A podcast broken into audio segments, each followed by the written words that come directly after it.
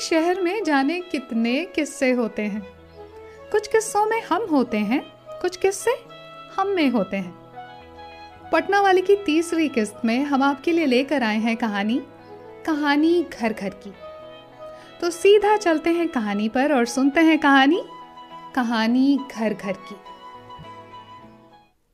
Manju aunty जब भी हैदराबाद से पटना आती हैं तो अपनी बड़ी बहन संजू आंटी के यहाँ ठहरती हैं। फ़ोन करके हमसे पहला सवाल यही करती हैं, तब पटना मार्केट कब ले चल रही हो? पटना मार्केट की रौनक ही कुछ और होती है। घुसते ही चाट की छोटी सी दुकान है। दुकान के दो सिरों पर रखे दो बड़े तवे से आलू टिक्की, समोसे और छोले की खुशबू आती रहती है और सामने होती है चटोरों की उतावली भीड़। ए, अरे सुनिए ना, खट्टा एकदम में नहीं है। थोड़ा चटनी डालिए ना। अरे मिठा वाला नहीं जी, तित्ता वाला। तीन पैकेट ना बोले थे जी। दुइये प्लेट काहे पैक किए हैं? ऐसी चीख पुकार से गुलजार दुकान से ज़रा सा आगे बढ़िए तो बाएँ हाथ पर रोशनी से जगमग चूड़ी गली मिलेगी। वहाँ की बातों के लच्छे ही कुछ और होते हैं। ले जाइए दीदी, पचासे का तो लगा रहे हैं। सब कुछ तो महँगा हो रहा है, लेकिन चूड़ी पुरन के दाम में दे रहे हैं। संदीप ब्रांड का कुमकुम ना रखिए है जी। डाला में चढ़ाए लाना है। ये सब आवाज़ किसी को शोर लग सकती है, पर हमें तो बहुत सुहाती है। एकदम नशे के जैसी चढ़ती जाती है। खैर, इस बार भी पहली ही फुर्सत में हम दोनों पटना मार्केट पहुँच गए। भारतीय वस्त्रालय से हम दोनों ने थोड़ी बहुत ख़रीदारी की। चूड़ी गली से मंजू आंटी ने सबके लिए चूड़ी और बाला खरीदा। फिर हम चाट की दुकान के सामने चिल्ला चिल्ला कर अपनी दावेदारी दर्ज करने लगे। थोड़ा खाए, थोड़ा संजू आंटी के लिए पैक करवा लिए। डाक बंगला चौराहे पर स्पेशल लस्सी पिया गया और उसके बाद गुलकंद और मीठी चटनी वाला पान चाप कर केतकी के घर पहुँचे। केतकी मंजू आंटी की भगनी है, उनको देखकर बेहद खुश हुई। पर हम लोगों को घर लौटने की जल्दी थी, सो दस मिनट में ही वहाँ से भागे। निकलते समय केतकी ने जैविक सत्तू का कुछ पैकेट हम लोगों को थमा दिया। हड़बड़ दड़बड़ करते हम संजू आंटी के घर पहुँचे, पर तब तक चार बज चुके थे।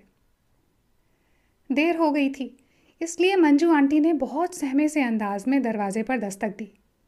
पिन की हुई संजू आंटी ने दरवाज़ा खोला, पर जैसे ही चाट और लस्सी पर नज़र पड़ी, उनके चेहरे का भाव एकदम से रौद्र रस से सौम्य रस में बदल गया। हम जल्दी से प्रणाम करके अपने घर के लिए निकले।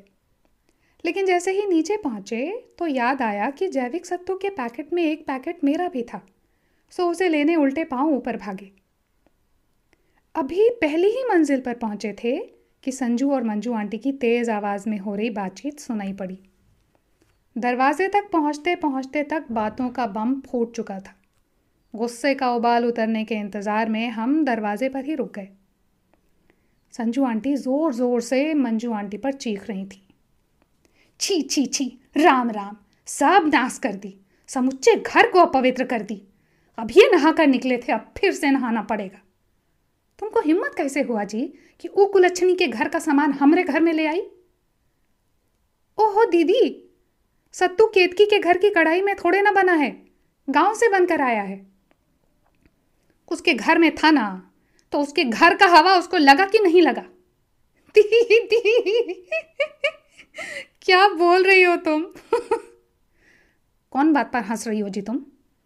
एक तो केतकी के घर से सामान ले आई और तुम कह रही हो कि क्या हुआ? राम राम राम। पूरा घर अशुद्ध कर दी मेरा। केतकी को अपने गोद में खिलाई हो, दीदी। हाँ खिलाए हैं गोद में। लेकिन मुसलमान से ब्याह करके अब मलेच्छ हो चुकी है। अब ऊ अपवित्र और उसके घर का सभ्य सामान अपवित्र। ए दीदी, बाज़ार से जो कुछ खरीद कर लाती हो, तुमको पता रहता है क्या कि उसको कौन बनाया और कौन छुआ? हाँ नहीं पता होता है, पर अभी तो पता है। जानते बूझते हमसे ऐसा पाप नहीं होगा। फेंक दो अभी अभी के अभी फेंको ये सब। ठीक है दीदी? तो फिर चूड़ी भी दे दो और बनारसी साड़ी भी। क्योंकि चूड़ी जो बनाया सो वो भी मुसलमान और जो बेचा वो भी मुसलमान। और बनारसी साड़ी खरीदी हो ना अभी? बनारस का जुलाहा बुनता है। सब हटा दो। हटा दो सब। देखो मंजू, खाने का सामान और पहनने के सामान में अंतर होगा कुछ? संजू दी, चावल, दाल, साग, सब्ज़ी, जात और धर्म पूछ कर खरीदती हो। भूखी मर जाओगी फिर तो। मेरे मरने के बारे में मत सोचो तुम अभी से, मंजू। अब फालतू का बकवास मत करो हमसे, समझी? धर्म और आस्था में सवाल जवाब नहीं होता है। जो सही है तो सही है, और जो गलत है, सो गलत है। अब हम कह दिए तो कह दिए। वो अधम के घर का सामान हमारे घर में नहीं रह सकता तो नहीं रह सकता। फेंको अभी। सत्तू का पैकेट फेंको बाहर। और चाट और लस्सी? उसको भी फेंक देना, दीदी। देखो, इतना प्यार से जो सामान लाई हो, उसको नहीं फेंकेंगे। पर ये सत्तू का पैकेट इस घर में नहीं रहेगा। अरे दीदी, हम तुमको सत्तू खाने के लिए थोड़ी ना कह रहे हैं। केतकी मेरे लिए दी है। हम इसको अपने साथ हैदराबाद ले जाएँगे। ना, एकदम में ना। उसके घर से आया हुआ एक को सामान मेरे घर में एक मिनट भी नहीं रह सकता। अभी बाहर निकालो। फिर तो हम भी उसके घर से आए हैं, दीदी। हम भी चले जाएँ इस घर से। बाप रे बाप, मंजुआ, तुम तो हमको बदनामे कर दोगी। हम बोले तुमको ऐसा एक को बार। आह, दीदी छः कप चाय रोज़ पीती हो। उसमें जो चीनी मिलाती हो ना, उसकी सफ़ाई जानवर की हड्डी से होती है। जानती हो कि नहीं? मेरे घर को अपवित्र करके तुम्हारा मन नहीं भरा कि मेरे सामने अब जानवर का हड्डी और मांस का बात कर रही हो। हैं? इतना तो मान रख लेती कि इसी कमरे में भगवान बिराजे हुए हैं। देख लो दीदी ज़रा पलटकर अपने शंकर भगवान को। सांप पहने हुए अपने गला में। चूहा और चुछुंदर खाने वाले सांप को अपने गर्दन में लटकाए हुए हैं। भगवान कोई भेदभाव नहीं करते। ढेर ज्ञान मत बघारो तुम, समझी?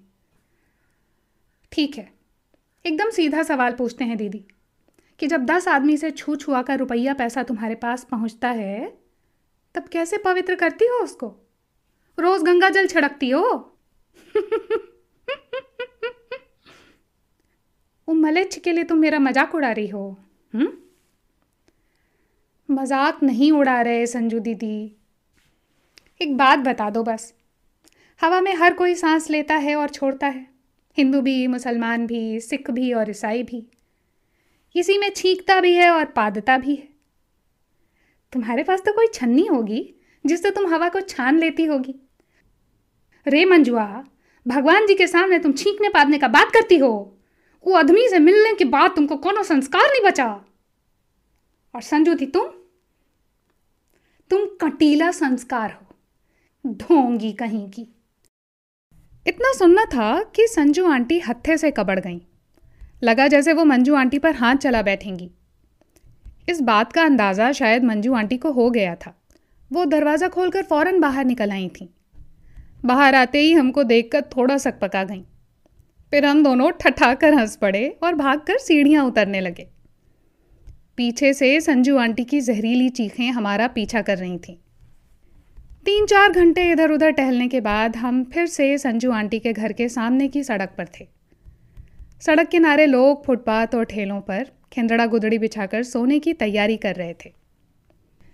दिन भर की भागम भाग के बाद घर के बरामदे की शान छत को मंजू आंटी कुछ पलों के लिए एक टक देखती रहीं। फिर बोली, कितने मजदूर लोग मिलकर दीदी का घर बनाए होंगे। उसमें कोई हिंदू भी रहा होगा, कोई मुसलमान भी रहा होगा। और देखो, सब कोई मिलकर दीदी के लिए एक छत का इंतज़ाम कर दिए। जब तक आप पटना में हैं ना इसी छत के नीचे आपको रहना है, मंजू आंटी। इस बात पर हम दोनों फिर से हंस पड़े। अपने अपने घर के लिए निकलते हुए हम दोनों ने लगभग एक साथ कहा, आज की मुलाकात बस इतनी, कर लेना बातें कल चाहे जितनी।